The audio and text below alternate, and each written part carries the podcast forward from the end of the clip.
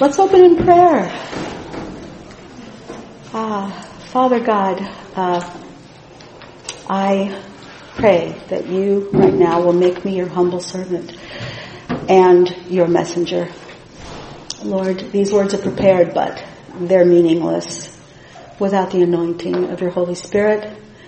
We pray that you will wing them and the truth that you want to open up and give the women to hold on to with all of their hearts, that you'll wing them to them and plant them in their hearts, that when the dark trials come, they can hold on because there's much joy that lies ahead.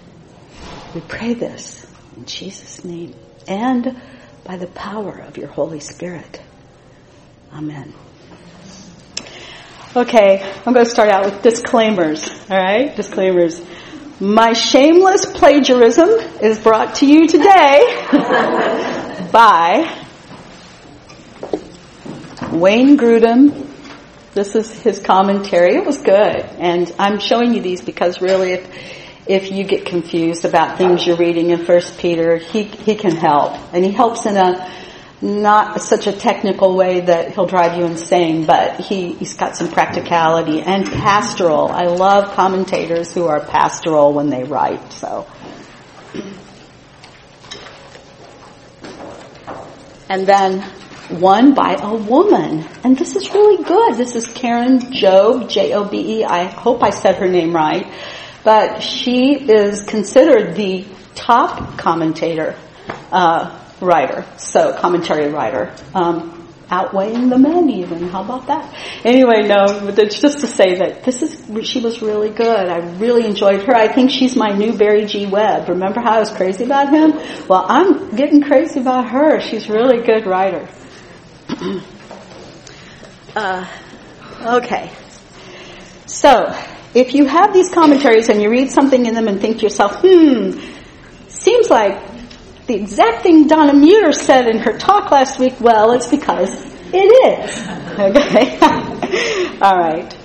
Let's talk a little bit about the value of studying 1 Peter. Scot McKnight was another author that I read. He was the author of a commentary uh, and uh, the NIV commentary, and uh, he raised in his commentary the issue of relevancy. You know, he, he asked, was First Peter relevant in today's Western culture? I thought. Because, and the reason why, is because most of his students enjoyed Psalms and Proverbs and Philippians or First John or the Sermon on the Mount, but First Peter was not their top. But he had some students from countries where Christians are socially marginalized and suffering like Yugoslavia at the time and another from Indonesia, and they told him that First Peter is the most popular New Testament uh, book among Christians in their countries. So, with that in mind, as we begin delving into this letter, I think that you're going to see soon, early on, that First Peter is relevant to us today because um, the times are a changing, and because we live in the realities of existential despair and hopelessness. That's why we have, that's why we have such a suicide rate in our country. It's huge. And we know that this plagues our Western culture. It comes with our materialism and all kinds of other things. Alright, so, First Peter speaks into that too. Now, a month or so before Christmas this year, I asked a rather, my, my, I asked my daughter Hope a rather banal question. I asked her, what do you want for Christmas? I mean, right? And she answered me, the will to live. And I, I was like, what? She was joking. That's my daughter's twisted sense of humor. Yes, it's twisted, but I get it. And I just, but it kind of sucker punched me a little bit. And, and it had been the same response that she'd given me when I asked her what she wanted for her birthday last May. However, the circumstances of her life were different last May. At that time, it looked like all of her stellar efforts to go to the college of her dreams were to no avail. Not because of anything on her part, her academic success and her talent, that was not the question. It was money. There was not enough. Despite the generous merit scholarships and financial aid, the doors were shut. And her dream was dying. Actually, her dream was crushed. Making, but, but, I put this in parentheses, making way for God's grace and generosity to enter the picture, I might add. You know, that dream was crushed because God had something else. At Christmas this year, Hope had completed her first semester at Durham Tech, where she attends on a complete grant. And she academically made the president's list. She's doing well and she loves it. And when I say complete, I mean it pays for everything and more. She loves her classes there and she enjoys her teachers. And unlike last May, her response was meant as a joke and it was actually funny this time when she said what I said. But last May, not so much. Not when I, I soberly viewed a picture that we had taken of her from behind as she was sitting on a rock by the duck pond at Duke Gardens last spring. She was so dejected and so lost and so without hope.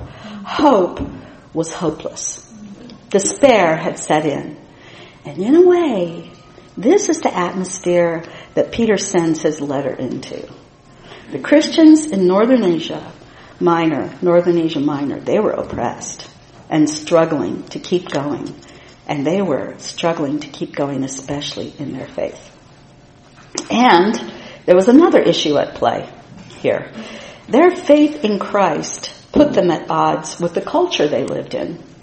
They didn't do life like their neighbors, and, and Peter actually refers to that. He writes about it a little bit in the fourth chapter of his letter, chapter three, and he says, you have had enough in the past of the evil things that godless people enjoy, their immorality and lust, their feasting, and their drunkenness, and their wild parties, and their terrible worship of idols. And this was the neighborhoods that they lived in. They didn't fit. And they were ostracized for it. And because of that ostracization, they dealt with slander and malicious talk, which undermined their relationships with their associates and family. It threatened their honor in the community and, poss- and so people didn't trust them and possibly jeopardized their livelihoods. How were they ever going to maintain a vital Christian faith in such circumstances? How are they going to respond to such unjust treatment? This pressed on them. This oppressed them. This was their oppressive atmosphere that they lived in. So into this, Peter writes a letter. And he writes to give them hope, consolation, and encouragement. And he starts by explaining their identity in Christ.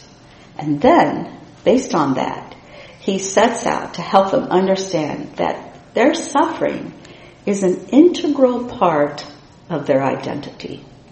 Hmm. But it's not just plain old Peter, the fisherman and disciple of Jesus who is writing. It's Peter the apostle. And there is a reason why he identifies himself as Peter the apostle. Because this really means a lot when he starts out by saying, this is written by Peter, the apostle of Jesus Christ. He's saying that he's writing in his role as an apostle, which means that his words, that his words that he's writing are also God's words. And they should be received as such. He's the messenger, yes, but he is also the voice of God to them. And he's establishing his divine authority, which was given to him by Jesus to him and the other disciples, and we read about that in Luke chapter 6, verse 13.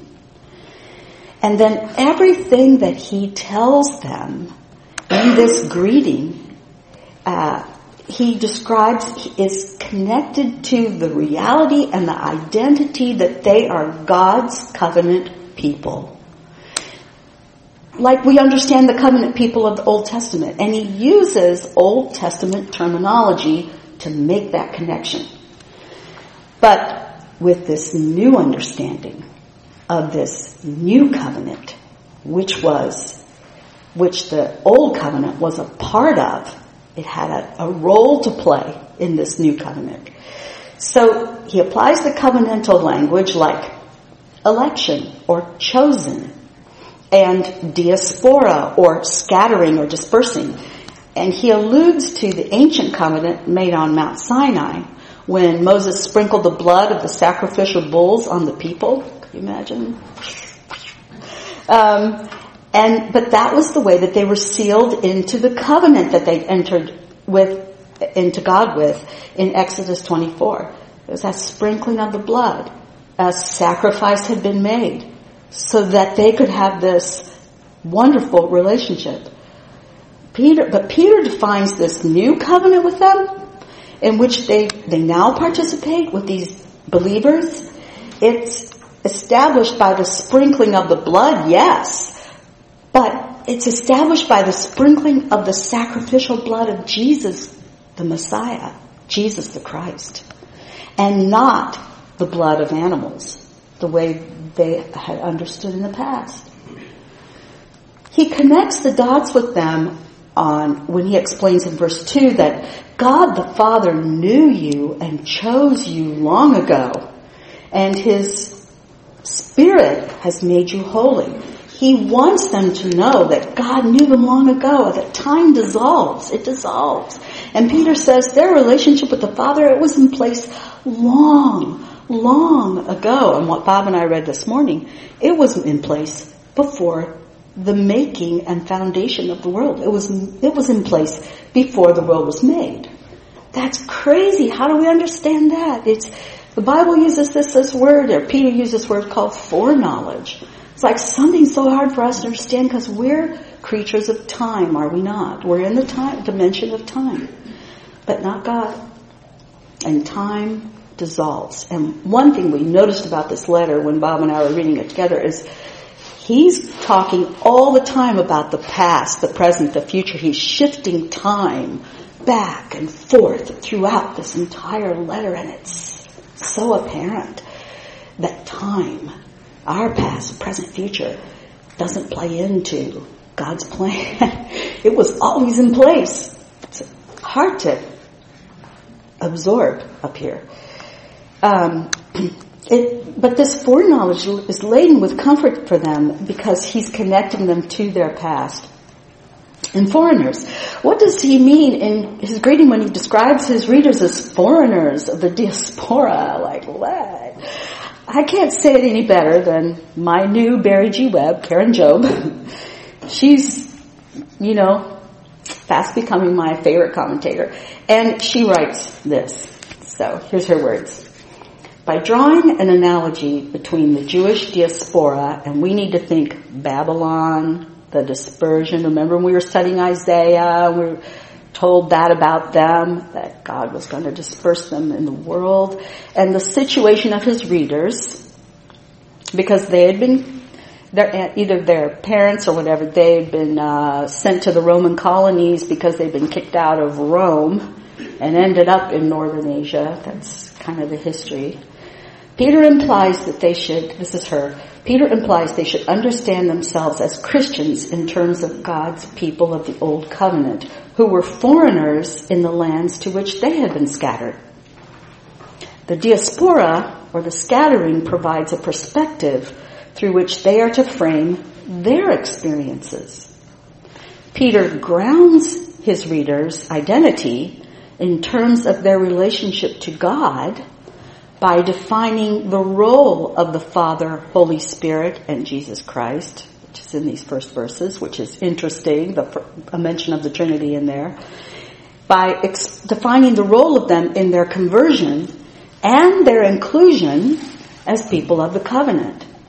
In the very opening sentence of his letter, he introduces a concept of Christian identity that is based first on relationship to God and then on relationship to the world. But now, for the sake of time, there are two places that I want to camp out on today. And the first is to discuss the inheritance that they have and that we have. And secondly, to understand what Peter has to say about Christians and, and, and Christian suffering. So we're going to begin by what is meant by inheritance. Again, it's a it's an Old Testament uh, uh, covenantal term. Do you recall from your readings in the Old Testament, in Exodus in particular, what God, what it was that God promised to give His people as their inheritance? So they're traveling through the wilderness and they're enduring all sorts of hardship until what? Until what? Yeah, land of milk and honey, a promised land, a promised land. yes. And in the book of Joshua, we read how they received their inheritance. They took possession of it. They took possession of the land. However, did they keep it? Did they keep the land? No, they did not. So now we're ready to begin Peter's letter. Uh, we're going to start in verse 3, though, because we've kind of gone over the first, verse, first two verses a little bit. It says this Blessed be the God and Father of our Lord Jesus Christ.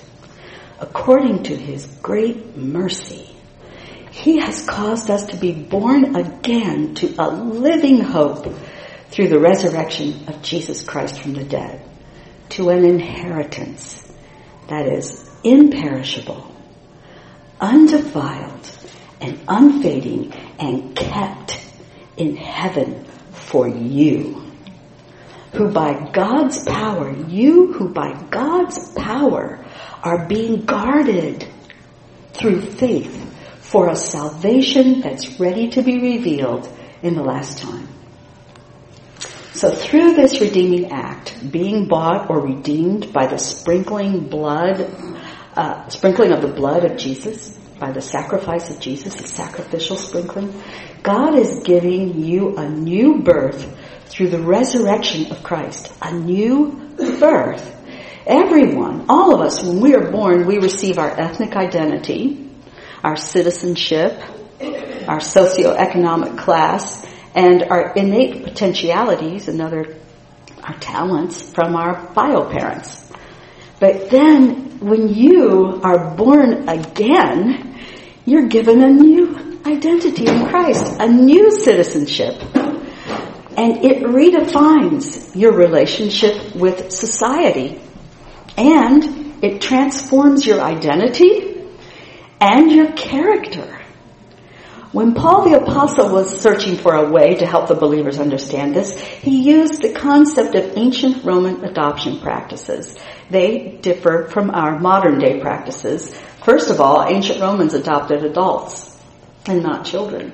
And they adopted male adults. And that's why when Paul writes about adoption, he writes about sons.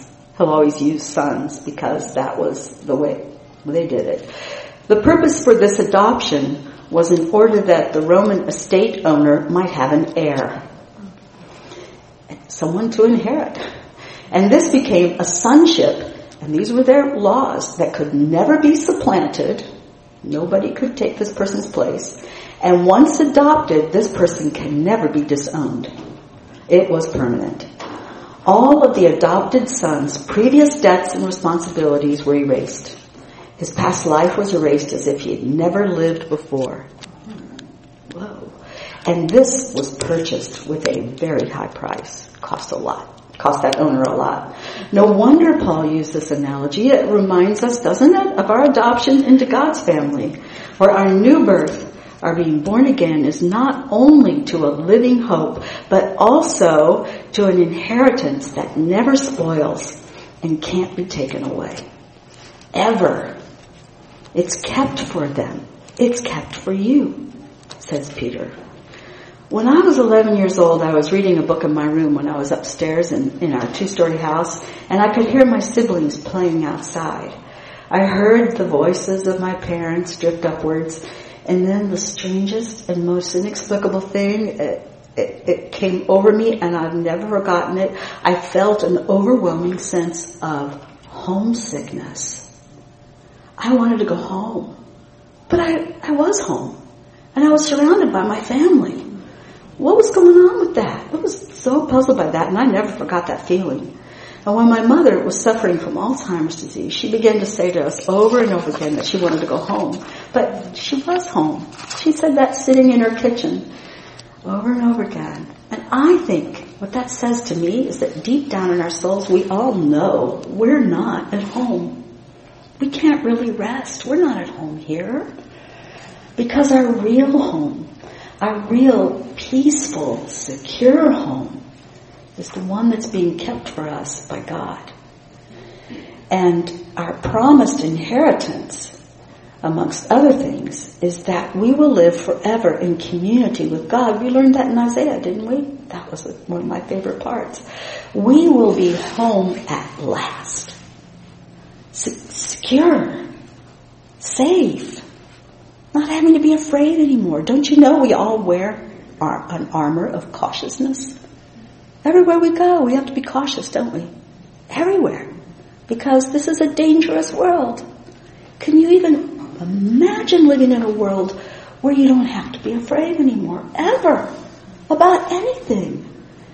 And you don't carry this aura of self-protection. Because you will finally be home. Going to say a few words about living hope, but I just found out that Janice is really going to dive into this with you. And I'm really glad because God sort of had me skim it. And I think it's because He knew He wanted Janice to dive and go deep, and she's going to. And you you're going to need that. He's given us new birth into two things. He caused us to be born again to a living hope, a hope that is alive and not dead.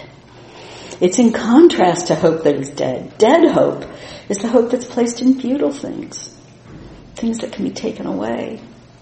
Paul describes the consequences of hoping in pagan religion and philosophy in Ephesians 2.12, and he writes it like this. He says, In those days you were living apart from Christ. You were excluded from citizenship among the people of Israel, and you did not know the covenant promises God had made to them. You lived in this world without God and without hope. And in 1 Thessalonians 4.13, he writes about the hope of the resurrection. The hope of the resurrection. And now, dear brothers and sisters, he writes, we want you to know what will happen to the believers who have died, so that you will not grieve like people who have no hope. When Dr. Herlong, when we were in the hospital with Lily, and he told us that it was our baby daughter Lily's time to go home to God and that it would be best if we took her off of life support. We were standing in the hallway and Bob responded and he told him, he said, we couldn't do it if we didn't have the hope of the resurrection. That's what gave us the courage to let her go. And yes, we grieve deeply, but not as those who have no hope, as those who do not have this living hope in Christ hope among their pagan neighbors for these people, that, uh, for Peter's readers at that time. It was dead hope. But Christian hope is ever living because Christ, the ground of that hope, is ever living. The present reality of the believer's life is defined and determined by the reality of the past, the resurrection of Jesus. And it's guaranteed into the future. There we go, gliding through time. Because Christ lives forevermore. Having explained this to his readers, their identity as chosen exiles, sojourners, temporary residents here, Peter then goes on to help shape their expectations about their lives here in this foreign land. So he writes the following, and I'm going to start at verse 6. So be truly glad. There is wonderful joy ahead, even though you must endure many trials for a little while. These trials will show that your faith is genuine. It's being tested as fire tests and purifies gold, though your faith is far more precious than mere gold. Oh, it's so unworldly. so when your faith remains strong through many trials, It will bring much praise and glory and honor to you on the day when Jesus Christ is revealed to the whole world. He's not revealed to the whole world right now, is he? He's revealed to us and to some. I can't help but thinking of the verse in Hebrews 12, 2, which speaks of Jesus enduring the cross. It says, because of the joy awaiting him, he endured the cross, disregarding its shame. It's like, it was such a shameful, an object of shame in that culture. He like disregarded that.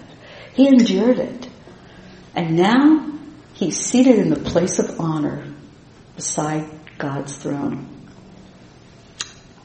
In my quest to understand Peter's analogy of the testing of our faith being like gold is tested with fire, I came upon this description of how to purify gold. I just went online and there's something written by this man named Robert Paxton who's a gold person. Anyway, this is what he says to do. He says, first, you place the gold ore in a crucible.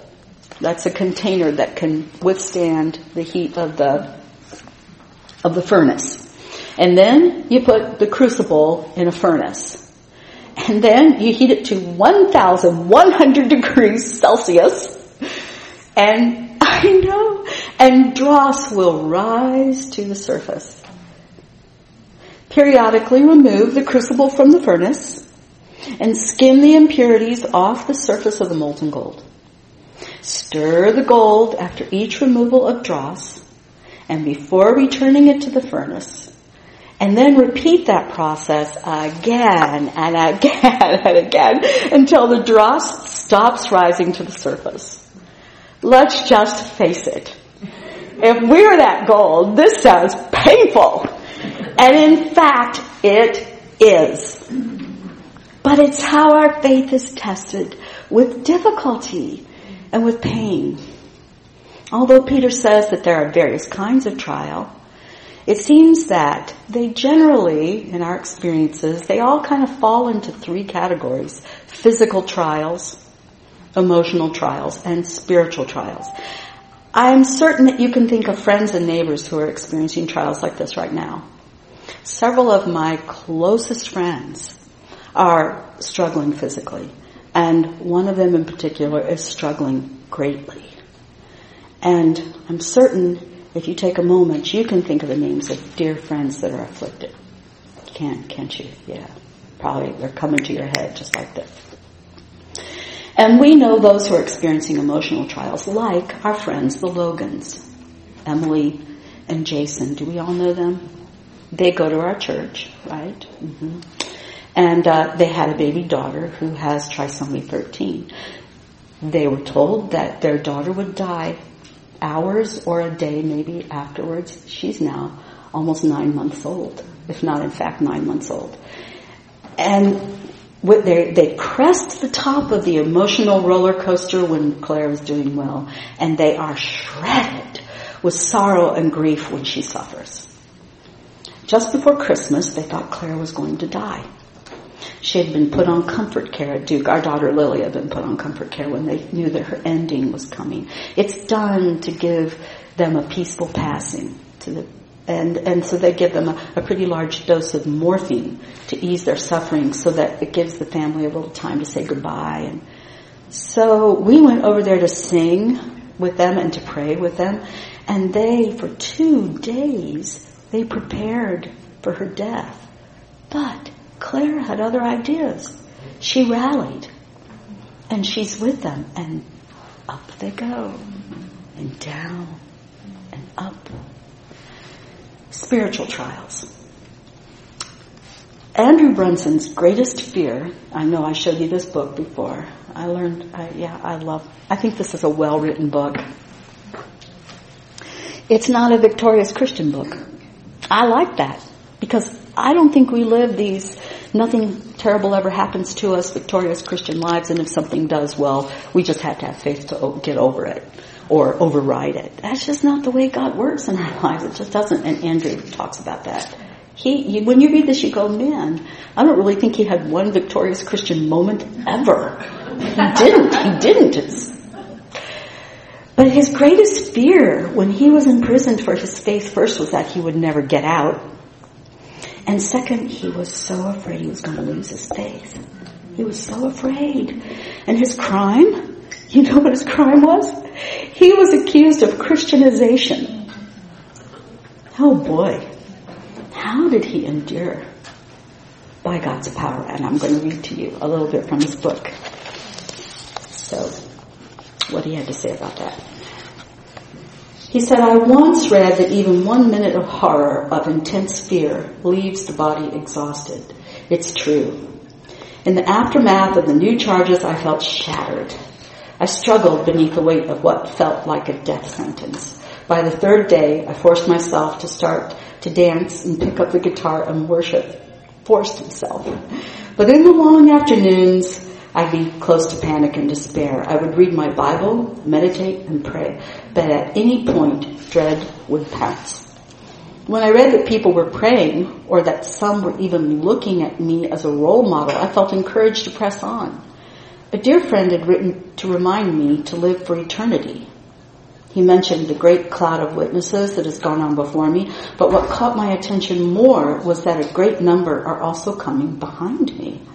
This impressed on me the need to be a good example, and so I would refocus, decide to persevere. And even though I felt alone, I would declare, I am not alone. He had people before him and people after. This was my daily roller coaster. I would get knocked down, but I was not staying down as long as I had in the past. From this very dark time, came one of my most important victories. It was in the afternoon one day early in September, a couple of weeks after my court appearance. I was walking around and around in the courtyard, overwhelmed by the idea of my years stretching out into lonely silence as I wasted away. I opened my mouth to pray and to pour out my feelings, but instead of accusation or complaint, something entirely different came out. You are worthy, worthy of my all. Came out of his mouth. I started to sing these words over and over. In my heart, I was declaring that Jesus was worthy of whatever I may suffer. And as I did, more words came. These words, but my heart faints, drowned in sorrow, overwhelmed. Make me like you, cross bearer, persevering, faithful to the end. I bared my heart to Jesus. I knew that I'd come so close to giving up on so many occasions. I desperately needed him to transform me so that I could end my race like he did. When I stopped singing, the song carried on, growing within me with new verses. For a couple of days, I carried it around with me before eventually writing it down and adding some chords on the guitar. This was my heart song, a love song to God from the deepest part of me. I passed so much time in this jail he was in in a fog of panic, but in this other jail that he was put in, I was able to think back a little, with a little more clarity on my journey so far. I say jail, I meant prison. I remember at a very low point when I said to God, whatever things you have planned for me, however you want to use me, I give it up. I don't care if I have no reward in heaven. Just take me back to my family. I can't handle this anymore. But these lyrics showed how much had changed in me. I want to be found worthy to stand before you on that day with no regrets from cowardice, things left undone. To hear you say, well done, my faithful friend. Now enter your reward. Jesus, my joy. You are the prize I'm running for. The power of God. The power of God to help Andrew endure. The power of God that could never be taken away. The power of God that showed him that in that dark valley, Jesus was walking right with him. Uh, Peter knows that the faith of his readers is being smelted in the fire of various kinds of trials. But when the most precious things of this world, such as gold, when that's been destroyed by fire, and it will be, Christian faith that has been proved genuine will be shown to be the most precious of all because it will deliver you from the day of final fiery destruction. That day when Jesus is revealed, he reminds his readers that genuine Christian faith is more valuable than anything the world can offer. More valuable than gold. How do these trials allowed by God affect our lives? It's been said that once the impurities are removed from gold, the smelter of the gold can see their reflection in it. Well, I don't really know if that's true. It sounds so, you know, like a Christian thing, right? Okay, let's write that. but I like that, that thought. I like it because it thrills me to think that it may be the result of having our faith purified and tested and found to be genuine. To think that that might cause us to reflect God's very image wow. So I found this list uh, of six ways that we are changed and transformed by the heat, and that's the rememberable word of God's uh, fiery trials, and, and this is where I'm going to end, by the way. Number one, course correction. Psalm 119. Before I was afflicted, I went astray, but now I keep your word. Trials correct us. C.S. Lewis says, pain plants the flag of truth in the fortress of a rebellious soul. I, I know that before having our daughter Lily, we were on the Young Urban Professionals course. We were up and comers, and our values were dict- dictated by our desire for success, which was measured by financial gain, and the rewards of career achievement. Brilliant, successful kids, but because of our daughter, that totally changed our course. Bob and I often say it just turned us on top of our heads. Our values completely changed. And loss for us became eternal gain. Trials humble us. Number two, if we're in the clouds, they bring us back down to earth. Ask Paul. Literally, he was uh, he records that he, he visited the third heaven and he talked to God more than once. However, he also says, lest I should be exalted above measure, a thorn in the flesh, a messenger from Satan was given to torment me. For three times I asked the Lord to remove it and he said, my grace is sufficient for you. My power is made perfect in your weakness. Loss for him became eternal gain. Trials strengthen us, number three. James writes about trials and he says the testing of your faith produces patience. It's like spiritual weightlifting and strengthening that patience muscle. And of course, in order to grow in patience, we find ourselves in situations where we need to exercise patience. And I bet you can think of times like that right now. Four, trials equip us. They equip us to comfort others who are suffering. Before our daughter Lily, I was afraid to even talk with people like Emily. There was a woman in our congregation at the time who had a child with trisomy. I can't remember the numbers, so I call it trisomy something or other. I think it was trisomy 18. And her baby died shortly after birth. And I was too afraid to talk to her. I was afraid that it'd rub off on me and that I might have a child with trisomy something. And well, I did. Anyway. And because I did, I lost my fear. And now God sends me to those women to comfort them and to help them to carry on in their mission as the mother of this child. And I return to the dark valley because I know now that Christ is there. I hold up his lantern of light when I go into that darkness to visit with them and to see them and to pray with them and to sing to them because He is with us. Five, trials reveal the quality of our faith. Is it genuine? You look at gold, 18 karat, 24. Is it fake? Our daughter Lily's life was like enduring a hurricane. It was. In 1996, Hurricane Fran ripped through Durham and the next day, everything around here was a mess. Anybody remember that? Yeah. A lot of things fell down. In our yard, we lost lots of large trees. They didn't break in half. They fell down with their root balls in the air. But not all of the trees fell. And the ones that remained, remain to this day.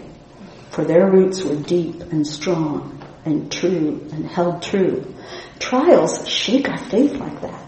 And some of those things that we could have sworn were true and that we've been holding on to as true and we're certain and we're sure they fall down. But not everything. And we discover what's real. And six, trials refine us. Ask Job. Job says of God, He knows the way that I take, and when He has tested me, I will come forth like gold. I will be refined. We are refined. We are changed. We take on the look and the character of our new family that we've been born into. The character of our Father in heaven. We have our Father's eyes. We have our Father's heart. His character and a whole lot more. Now I'm out of time. I'm over time as usual. And I haven't talked about seeing Christ but loving Him. Those are the final verses I was to cover. And I haven't mentioned the prophets and the angels, but maybe you'll cover that in your small group. One of the sticking memories from the months of Lily's short life was coming home from the hospital one day when she was doing so badly. I was numb. Despair and hopelessness were palpable. But for some reason, I wanted to listen to the music of John Michael Talbot's The Lord's Supper, so I put it on. Uh, it was so worshipful and filled with the praise of the Lord and the trusting in the Lord, trusting in Him. And I sang along. How could I? I was numb. I, how could I do that? I was emotionally wrung out. But still, still, the praise of God was alive. Dear sisters, in the security of our salvation and His eternal promises, we are not shaken. We are not moved because our foundation is the rock that doesn't roll. God spoke to my heart after Lily died and He said, Lily was a part of your past and your present, and now she's a part of your future. She is now part of what lies ahead. And I'm sure you can think of what lies ahead for you. And so, my dear sisters, because we have been born again into an inheritance and a hope that is living, we endure. As for my daughter Hope Renee, whose name means Hope Reborn, and who was born three years later in the same month as Lily and was uh, supposed to be born on the same day as Lily, but she had her own desire to have her own birthday. As for her desire to receive the will to live for Christmas, I maintain that God has given us that and so much more. It's Christmas forever. And we have received new and eternal life. Living hope that never dies or fades or wanes and a future home with God that cannot be destroyed. It can't be damaged. And it's permanent. Foreigners no longer home. I love this song by Fernando Ortega. I asked Marcia if we could sing it, and she let us. It's, it kept playing through my mind as I worked on this Bible study, and I want to leave you with the words from this song, and then I want to know if we can sing it a cappella. When the morning falls on the farthest hill, I will sing his name. I will praise him still. When dark trials come and my heart is filled with the weight of doubt, I will praise him still. Because that relationship, nothing's changed. Everything he promised, it's still true. For the Lord our God, he is strong he is strong to save from the arms of death, from the deepest grave, and he gives life in his perfect will. And by his good grace, I will praise him still. And if we sing that together as a prayer, I'll start us out. When the morning falls on the farthest hill, I will sing his name. I will praise him still. When the trials come and my heart is filled with the weight of doubt, I will praise Him still. For the Lord our God, He is strong to save from the arms of death, from the deepest grave.